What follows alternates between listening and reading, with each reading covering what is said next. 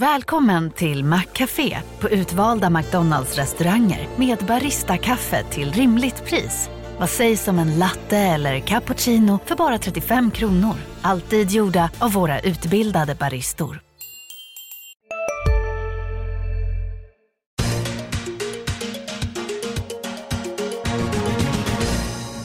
Hej och välkommen till Makrorådet, podden där vi pratar om de stora ekonomiska frågorna.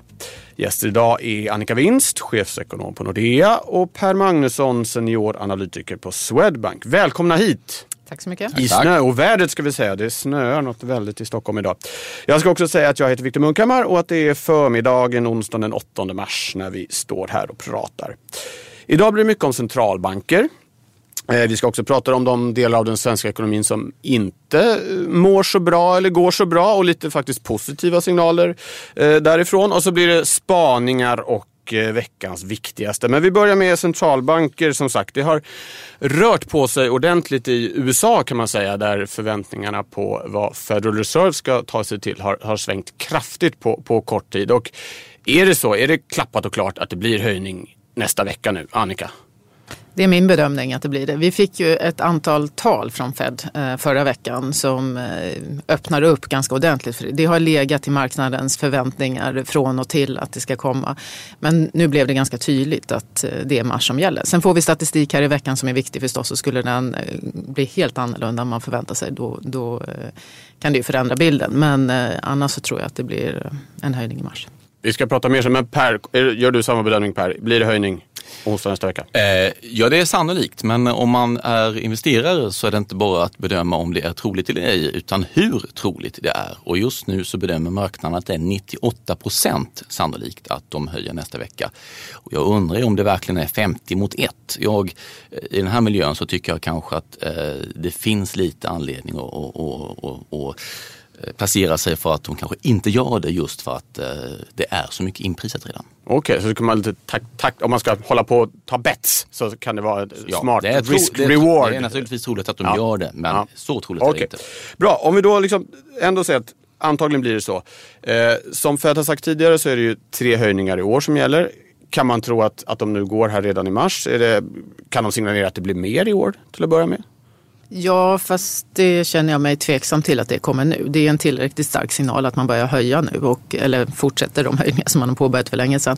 Eh, och eh, det är ju inte så att eh, all statistik är utmärkt, utan det är ju framförallt förväntningarna i data som visar produktion och så vidare. Det är ju inte riktigt lika starkt. Så att, eh, jag tror nog att man är nöjd med det här. Och centralbanker brukar inte vilja rusa fram och lägga ut alla kort på bordet med en gång, utan snarare avvakta, se vad händer med det här. Och det är ju fortfarande så att det är en stor osäkerhet om finanspolitiken i USA och det kommer det förmodligen vara en lång tid. Ja, många där ute verkar ju räkna nu med tre höjningar i år och tre höjningar nästa år. Per, är det en rimlig förväntan? Eh, jag tror att det är eh, för högt ställda förväntningar eh, helt enkelt. Jag tror att Federal Reserve har nu haft, kan man säga, en, eh, eller kanske till och med två, eh, misslyckade höjningsförsök. Eh, de försökte dra igång en höjningscykel redan december 2015. Faktum är att de hade tänkt höja tidigare än så. När de väl gjorde det så kom det bakslag på marknaden och de kunde inte fortsätta. Så fick de höja igen 2016 och den här gången Eh, så blev det inget bakslag hittills på det sättet. Och jag tror att Fed har en ambition att lyfta upp räntenivån så att de helt enkelt ska ha en buffert ifall man behöver sänka räntan i framtiden. Och det gäller att passa på eh, så länge det är möjligt. Och så länge man inte har fått något bakslag i form av fallande aktiepriser eller fallande bostadspriser, ja då kan man höja vidare. Så jag tror att Riksbank, eller förlåt, Fed kommer göra den här höjningen om marknaden accepterar detta, det går bra, det utlöser inget bakslag, då kan de mycket väl fortsätta till det de kör in i väggen. Jag tror att de kommer köra in i den här bakslagsväggen tidigare än 3 plus 3 höjningar. Jag tror att det kommer bli mycket intressant hur de kommunicerar nästa vecka. Ja. ja, Annika, det där är ju intressant. Vad, vad, hur mycket tål eh, eh marknaden? Liksom? Det, det, är ju lite okänd träng. Det har ju varit så väldigt låga räntor så väldigt länge. Eh, Eh, de absoluta nivåerna vi är uppe på är fortfarande väldigt låga.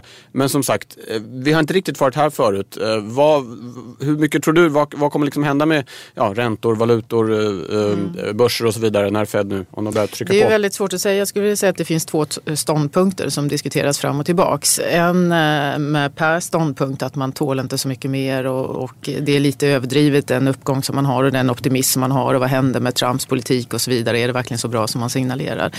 Eh, och den andra vågskålen då som menar att det finns inga andra alternativ än att gå till börsen när räntorna är så låga som de är och det är det som då eh, driver.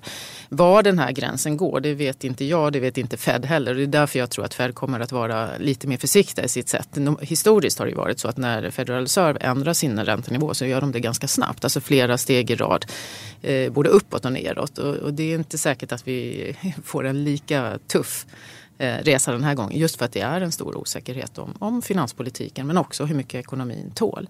Sen så tänker jag att även om de här talen i förra veckan gjorde att det blev väldigt kraftig inprisning för att de höjer nu i mars.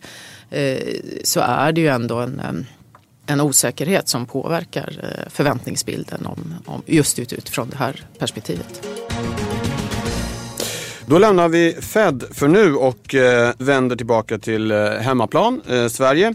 Svenska ekonomin går ju väldigt starkt när man tittar på ytan. Eh, kollar man lite under huven så finns det kanske framförallt två marknader som inte fungerar så jättebra. Arbets och bostadsmarknaden. Det har vi varit inne på många gånger i den här podden. Inte minst du Annika har lyft den frågan. Eh, men i måndags kom det ett par utspel. Om vi börjar med det som rör arbetsmarknaden så öppnade LO nu för, ja de vill inte kalla det för låglönejobb kanske, vad var det hette, utbildningsjobb. Kontentan i alla fall att de som har jättesvårt att komma in på arbetsmarknaden ska finnas en slags specialsydd eh, lösning där det ska, en komponent är att lönekostnaden ska vara lägre. Är det här en öppning nu då som, som du och många andra efterlyst för ett, ett ett, ett nytt snack mellan eh, arbetsmarknadens parter och kanske även staten och eh, börja liksom luckra upp och få till en bättre fungerande arbetsmarknad. Eller är det för positivt? Eh, det var ju lite överraskande men jag skulle vilja säga äntligen. Och, ja. äntligen menar jag att eh, ja, kanske att vi kan få ett lite bättre samtal. För att jag tror att vi måste diskutera de här frågorna om vi ska lösa de utmaningarna som vi har på arbetsmarknaden.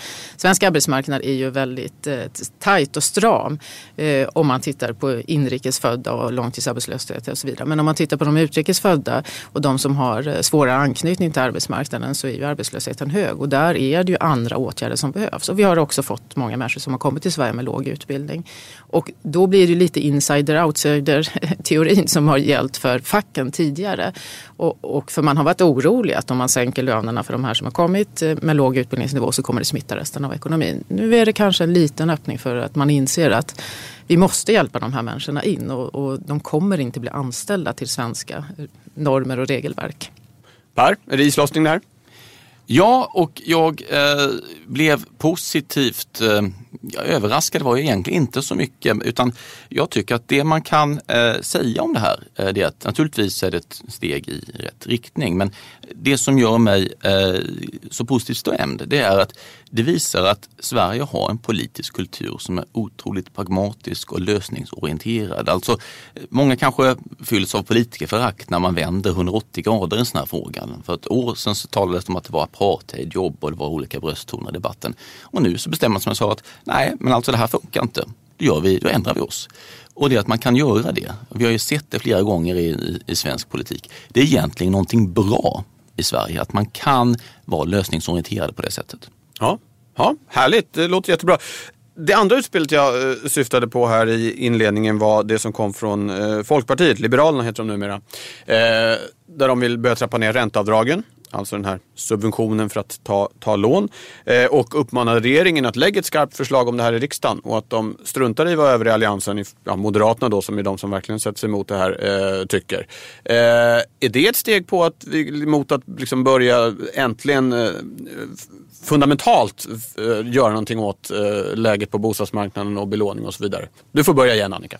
Ja, skulle jag vilja säga då. Ja, okay. vi, har, vi har ett val 2018 och jag är inte, jag, jag är inte så optimistisk om man får, eh, att vi får politiska förändringar fram till, till valet. Det här är en oerhört känslig fråga för många av partierna. Jag är inte helt säker på att det är rätt att göra det i dagsläget heller. Vi har sett att hushållens skulder har stabiliserats de senaste åren. Priserna fortsätter fortfarande upp men jag skulle hellre se andra förändringar i ett första skede som på skattesidan och så vidare. Öka omsättning och, och så vidare. Men det är ju absolut så att politikerna har ett väldigt stort ansvar. Det är inte bara Riksbanken. Även om jag är, är, är kritisk till att Riksbanken häller bensin på brasan så har politikerna också ett stort ansvar för att göra regelförändringar. Men jag, jag tror inte att det är ränteavdragen. Okej, okay. Per? Jag tycker väl så här att om man då ska starta med vad är problemet på bostadsmarknaden? Och problemet är då att man är rädd för att vissa människor inte ska ha råd att betala sina lån eller kunna hantera ett prisfall på fastighetsmarknaden. Men det är ju bara en del människor. Det är ju inte alla människor som bor i bostäder. Och att peta på ränteavdragen, det är ju en räntehöjning för alla som har bolån. Och då kan man fråga sig, på vilket sätt skulle det stabilisera bostadsmarknaden ifall de människorna som har rätt låg belåning och inte utgör någon risk alls ska få en skattehöjning? Det är därför jag tycker att det är lite missriktat. Det är bättre att fokusera på att undanröja de riskerna med människor som tar för stora lån och försätter sig i för stor exponering mot prisfall. Och det är snarare den typen av åtgärder man borde titta på ifall det är ett, ett problem man vill åtgärda. Eh, så det är, väl, det är väl snarare det att man, man fokuserar lite på fel sak. Det finns väl en statsfinansiell aspekt på det här också. Att jag menar, nu kostar inte ränteavdraget så jättemycket när räntorna är väldigt låga därför att räntebetalningarna därmed inte är så stora. Men med lite mer normala räntor så handlar det om liksom många tiotals miljarder som staten subventionerar lån med. Ja, eh, om den... Går inte de pengarna använda till något bättre? Eh, eh, Liberalernas förslag är att det ska gå till skattesänkningar på arbete exempelvis. Ja, det är ju en skatteväxling man kan tänka sig. Alltså, men det, då blir det en lite annan fråga. Då handlar det om att göra en skatteväxling snarare än att hantera bostadsmarknaden. Och om det är just bostadsmarknadsproblematiken man är ute efter så tycker jag det är lite väl trubbigt. Utan man borde ha mer fokuserade eh, åtgärder i så fall. Okay. En bred skatteöversyn hade varit jättevälkommet. Mm. Ja, men, det... det... tror jag inte heller. Jag är ännu mer eh, pessimistisk. Okay, ja, vi, vi tar fast i alla fall på att det har börjat röra lite på sig när det gäller arbetsmarknaden. Det är ju vackert så kan man säga. Eh, då eh, går vi tillbaka till centralbanksvärlden. Det är så att eh, den europeiska centralbanken ECB har möte imorgon torsdag. Och där har det ju märkliga hänt att ECBs inflationsmål inte bara uppfyllts utan faktiskt överträffats om man ska vara petnoga. 2,0 kom inflationen in på och ECBs mål är att inflationen ska vara nära men under noll. Dessutom så har det varit eh, väldigt starka konjunktursignaler eh, från euroområdet. Eh, inköpschefsindex var det högsta på 70 månader. Summa summarum så ökar pressen på ECB och chefen Mario Draghi att eh, kanske börja lätta på den här eh, väldigt eh, expansiva penningpolitiken som de har fört. Per, tror du att vi kommer få se några konsekvenser av det här, den här lite ändrade spelplanen redan vid, vid eh, morgondagens möte? Nej, det tror jag egentligen inte. Och det är ju helt enkelt för att det må hända att inflationen, det som vi kallar för headline-inflationen har gått upp. Men det har ju att göra med att oljepriser, elpriser och har gått upp och att grönsaker har frusit sönder i Sydeuropa. Det har ju ingenting att göra med den faktiska situationen i, i, i pristrycket i Europa. Det ska vi säga där, den låg kvar på 0,9. Exakt. underliggande inflation. Den ligger kvar på 0,9 ja. och eh, det där är någonting som centralbankschefer ser igenom och ska se igenom det. Fluktuationer i saker som inte har någonting med det underliggande efterfrågetrycket att göra, det ska man bara bortse ifrån. Särskilt som det faktiskt har negativa effekter på reallönerna i Europa när oljepriser och grönsakspriser stiger på det här priset tillfälligtvis. Så nej, det kommer de inte ändra någonting. Planen ligger fast. Eh, det är maximal stimulans som gäller för Europa eh, fortsatt.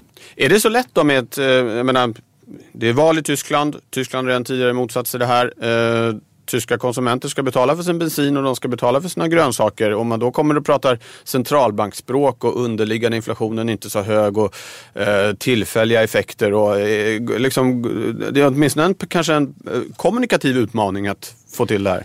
Ja, så här är det ju. Att, att tyska politiker motsätter sig den expansiva penningpolitiken i Europa, det är inget nytt. Det är inget nytt under solen här, utan det kommer vara samma vals som vanligt. Draghi, han håller fast vid linjen. I tysk inrikespolitik så kommer man debattera om att detta är förfärligt för Tyskland. Men så här har det ju varit i åravis. Så det är som sagt... Vi är specialister på det vi gör, precis som du. Därför försäkrar vi på Swedea bara småföretag, som ditt. För oss är små företag alltid större än stora och vår företagsförsäkring anpassar sig helt efter firmans förutsättningar. Gå in på swedea.se företag och jämför själv. Hej, Synoptik här. Hos oss får du hjälp med att ta hand om din ögonhälsa. Med vår synundersökning kan vi upptäcka både synförändringar och tecken på vanliga ögonsjukdomar. Boka tid på synoptik.se. Är inget nytt här. Okej. Annika?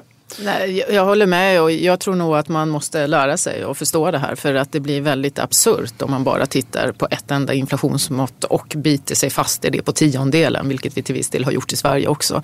Det blir ju en helt tokig och kontraproduktiv politik emellanåt. Så att, eh, jag håller med och jag tror att ECB är pe- pedagogiska nog att kunna förklara det här även om det kommer finnas tongångar av an- andra slag också. Och jag tror inte heller att de kommer att göra någonting i veckan. Nej, inga signaler då heller. Det här, de har ju förlängt köpprogrammet eh, även om det är lite, lite mindre köp per månad.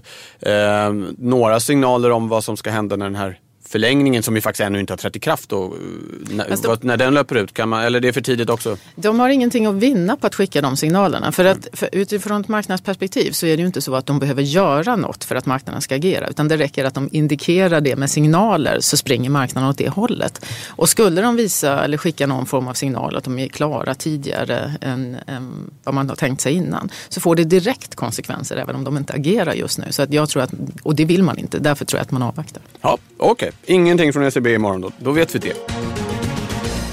Då går vi över till spaningen där ni har grubblat på vad som kommer bli viktigt om man tittar lite runt hörnet. Eh, Annika, vad har du med dig för eh, spaning idag? Mm, då har jag spanat om avtalsrörelsen. Nu, Ja, är den nära. bränner ju till nu här, ja. Nu är den Ja. nära. 31 mars är det drygt en miljon eh, nya avtal, eh, eller människor som får nya avtal.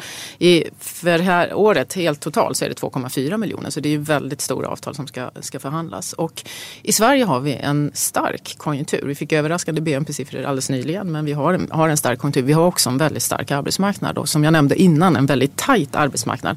Om man tittar på långtidsarbetslösa inrikesfödda så är de i stort sett obefintliga. Eh, och man skriker efter arbetskraft på många håll och kanter. Trots det så räknar vi då att man får ganska låga avtal. 2,2 procent är väl någonstans där som, som vi landar. Och eh, det är i linje med det som, som vi hade förra året. Och då kan man ju tänka sig så här att ja men om vi nu har en så här stark konjunktur och brist på kompetens, då får vi löneglidning. Men eh, historien visar att när man tittar på det här så är sambandet mellan konjunktur och löneglidning väldigt svagt. Det är snarare så att det är avtalen som styr vad du får för totala lönenivåer. Och de landar enligt vår bedömning ungefär på 2,5. Och 2,5 procent i löneökningar, det räcker inte för att Riksbanken ska nå inflationsmålet. Och Riksbanken räknar med betydligt högre löneökningar. Nu är det ju inte så att Riksbanken ska gå in och peta i avtalsrörelsen, men lönerna är oerhört viktiga för inflationen. Och eh, Riksbanken har nu också börjat prata om att eh, de är bekymrade över att det är skört läge. Precis som vi pratar om ECB här så, eh, så är inflationen eh, ja, skör helt enkelt. Det, det är bräckligt att man har fått upp den. Och det är de väl medvetna om. Så avtalsrörelsen är oerhört viktig ur den aspekten för Riksbanken och för inflationen och kan komma att påverka Riksbanken framöver. Det är också så att även om vi får låga avtal och lite högre löneglidning än vad vi tror så är det ju också en eftersläpning i det här. Det kommer inte påverka inflationssiffrorna förrän under 2018 någon gång. Så att vi kommer ha en period här då Riksbanken måste slåss med näbbar och klor för att skapa förtroende igen. Ja, okej. Ungefär som det har varit då. Ja. De senaste åren fortsätter. Ja, alltså man har ju haft en trend där faktiskt inflationen har gått på rätt håll. Och om vi i Sverige tittar på headline inflation, KPI eller KPF, som är Riksbankens mål, så är ju den nära målet och helt okej och trenden har varit rätt. Men, och det har de ju lite grann kunnat lyfta sig tillbaks mot. Men jag tror tyvärr att de kan inte luta sig mot det sådär väldigt mycket Nej, längre nej. Per, några tankar om Annikas spaning, avtalsrörelsen? Nej, jag håller med i nästan allt hon, gör. Det, alltså, jag håller med allt hon säger faktiskt. Det, det, det enda man skulle kunna tillägga det är ju just det här själva kärnproblematiken i att ha en nationellt baserad penningpolitik i en globaliserad värld. För det avtalslönerna sätts ju väldigt mycket utifrån den exportorienterade sektorn och där är man globala pristagare. Eh, alltså trots att vi har en, en arbetslöshet bland eh, inrikes födda mellan eh, 25 och 54 tror jag som ligger under 3 procent så blir det låga löneökningar. Varför? Jo, därför att lönerna sätts mer globalt än nationellt. Så att eh, det är väl en återspegling av den här eh, nöten som man fortfarande inte har eh, löst i penningpolitiken. Mm. Bra. Per, vad har du med dig för spaning? Jo, eh, jag har med lite dåliga nyheter för eh, de som är eh, glada investerare på börsen just nu. Jag, Och de är ju många. de är många Ja. nämligen. Eh, jag tycker nämligen att eh, det finns stora risker för bakslag just nu. Eh, det här Trump-rallyt som vi har sett i risktillgångar som vi kallar eh, generellt, framförallt då aktiemarknaden till exempel, har gått väldigt, väldigt långt. Man sitter och kikar på olika olika mått på det här. Eh, vad har man för eh, förväntningar på eh, intjäning på aktier eh, så kan man konstatera att i USA just nu så förväntar man sig en lika stor uppgång i intjäning per aktie de kommande två åren som har skett de senaste sex åren. Och då har det ändå varit en konjunkturell återhämtning i USA och globalt de senaste sex åren. Man betalar lika mycket för riskpremie på börsen nu som man gjorde eh, 2007. Och eh, kanske mest bekymrande är att man tittar på optionsmarknaden så är marknaden beredd att betala mycket mer för köpoptioner än för säljoptioner. Eh, och det tyder på att man är mer rädd för att gå miste om en uppgång än man är rädd för att förlora pengar i en nedgång. Så att den här enorma riskaptiten vi ser just nu, den har gått väldigt långt tycker jag. Med tanke på att vi faktiskt inte har sett någonting från Trump som ska stödja det här racet. Jag tycker snarare att de globala riskerna är mycket stora och är det någonting som Trump har visat är det ju att han knappt är fähig att vara amerikansk president. Så att det finns betydligt större nedsida än uppsida just nu tror jag. Och det här med Federal Reserve, det knyter ju an till detta. Om Federal Reserve höjer som väntat nästa vecka och också låter hökaktiga så är det väldigt känsligt för att det kan bli ett bakslag. Så att eh, värderingarna är ansträngda och det är därför Fed måste gå på äggskal framöver här och det är därför jag tror de kommer vara försiktiga. Annika, vad tänker du om det här? Det låter ju inte så bra. Eller? Eh, nej, och jag håller väl med om att eh, börsen har reagerat oerhört optimistiskt och man borstar av sig alla Trumps eh, problem, utmaningar, svårighet att genomföra sin politik och lyssnade på att finanspolitiken ska bli expansiv och så vidare. Eh, och i, har, har drivit börsen. Och jag tror att det är väl två saker man behöver fundera på. Eh, dels i närtid så tror jag att det kanske är det rätta alternativet. Att det ska få ett snabbt bakslag. Eh, det är lite svårt att se här nu för att han kommer, eh, han har väldigt stor ambition att vinna midterm 2018. Och det vill säga då måste han upp till bevis. För förlorar han där så tappar ju Republikanerna majoriteten och det vill man till inget pris eh, hamna i den situationen. Så därför så tror jag att de kommer nog leverera i närtid och därför då är väl börsen ett, ett intressant alternativ. Och det andra som man behöver fundera på det är ju att det finns ju ingen annanstans att ta vägen och få någon avkastning. Och det är väl det som är problemet. Jag tror det är jättemånga som tänker som Per. Man är jättebekymrad. Vad ska jag göra av mina pengar? Jag får den frågan hur ofta som helst av kunder. Vad är liksom möjligheterna? Och det är möjligt att eh, om man är väldigt eh, riskobenägen eh, då kanske man får vara glad om man behåller pengarna och, och ligger på räntemarknaden och får i, i stort ingen avkastning. Men man har i alla fall kvar pengarna om det skulle gå snett. Är man mer eh, riskbenägen så då tror jag nog fortfarande att då kommer folk att söka sig till börsen för att alternativen är få. Ja. Men Per, det handlar ju ändå inte bara om Trump. Vi såg ju faktiskt att konjunkturen fick lite bättre fart innan han vann valet. Eh, ja. Som sagt, den Europakonjunkturen är ju starkare än den har varit på fem, sex år och så vidare. Så finns det inte någonting, alltså, finns det inget att hämta där för börsoptimisterna att, att liksom den globala konjunkturen oavsett vad, vad, vad USA hittar på ser starkare ut nu än den gjorde för ett halvår sedan? Eh, jo, det gör den, men det är som sagt inte det som varit den avgörande skillnaden. Utan ser man rörelsen från eh, början på november fram till nu så den avgörande skillnaden det är just den här optimismen som omgivit den nya amerikanska eh, administrationen. Och eh, det är naturligtvis bra att det har kommit eh, bättre data, men, men det är inte det som är den stora skillnaden. Den stora skillnaden är faktiskt en, en Trump-optimism som vi har sett hittills. Och, eh, jag tror att eh, det har gått lite väl långt där just nu. Det ligger ju mycket i förväntningarna och lite mindre i produktionsdata så att säga. Men jag tror ändå att vi får se rätt många banker och andra institut som reviderar upp sin prognos för USA för innevarande år och ganska mycket. Och det kommer fortsätta driva börsintresset. Då går vi över till eh, den sista punkten på eh, agendan, på den ordinarie agendan ska jag säga som en liten teaser kanske.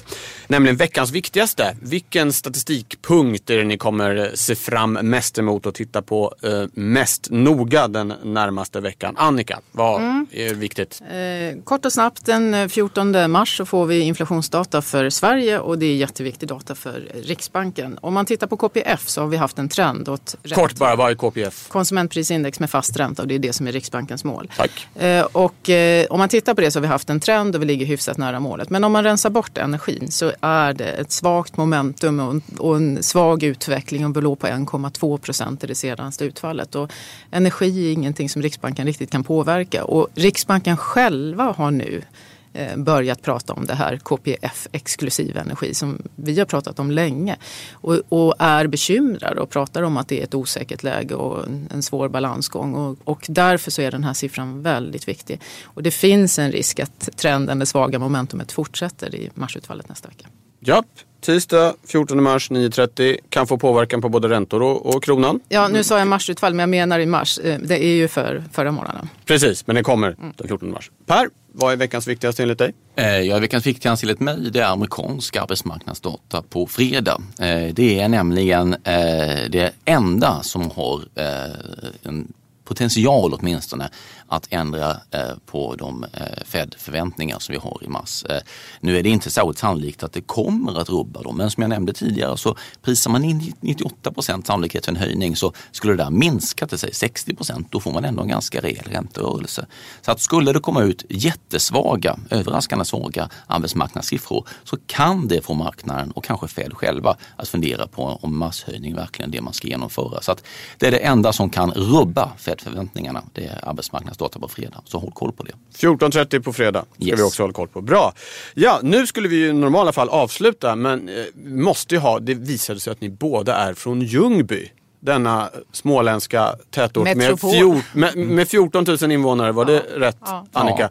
Ja. Eh, och inte nog med att ni båda är från Ljungby, det är också så att Troja Ljungby ska spela kvalmatch för att gå upp i Hockeyallsvenskan ikväll. Jajamän, I Sveriges kallaste ishall, sa du det? Ja, Björkingshallen. Ja. ja.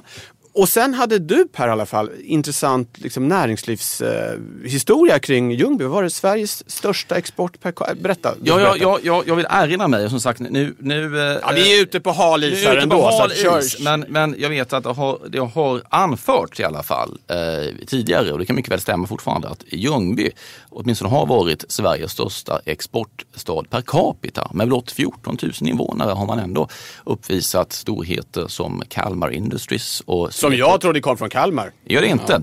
Ja. Eh, och eh, Stålfors som gör trycksakor, Electrolux Vascato med sina stortvättmaskiner, CTC, värmepannor, eh, Dynapack med, med eh, olika typer av eh, ångvältar och eh, dylikt. Så att det är en väldigt industrität eh, småländsk stad. Ja, Annika, något mer liksom industrihistorien Ljungby eller du står bara och gapar av förundran här? Du Nej, känner till jag, allt jag, jag har ju ja, också bott ja, där. så att, eh, jag är uppväxt med det där och, och, den miljön och den stoltheten som finns i de där. Eh, och det är ju globala, världsledande bolag inom vissa segment. Eh, och eh, det är förstås eh, jätteroligt och, och, och, starkt. Men det som är utmaningen för orter som ser ut sådär det är ju när det är tuffare globalt. För då känns det ju direkt hemma och lutar man sig mycket mot en viss typ av industri så, så är det tuffare. Så att de, de gångerna när världen släcker ner då, då är det tuffare för dem. När det går bättre, ja, då klarar man sig väldigt bra. Men de ja. har väldigt många fina företag. Okej. Okay. Hörni, stort tack för eh, detta lilla Ljungby special. Eh, tack för resten av snacket också, Fed och annat. Eh, nu när vi ändå är ute på halis eh, så tänkte jag avsluta med ett jättedåligt skämt. Du säger att Björkängshallen är Sveriges kallaste ishall. Vet ni vilket som är Sveriges bäst ventilerade ishall? Får tänka yes. fem sekunder. Jag har inte en aning. Nej. Lindab Arena i Ängelholm. Så där. Lergökastan. Lergökastan? Ja, Ängelholm är Lergökastan. Man lär sig så mycket i den här podden. Ja, byggbolag eh, där som har sett till. Nu sätter vi punkt. Tack ska ni ha. Tack ska du ha som har lyssnat. Eh, eh, ha det så bra till nästa gång.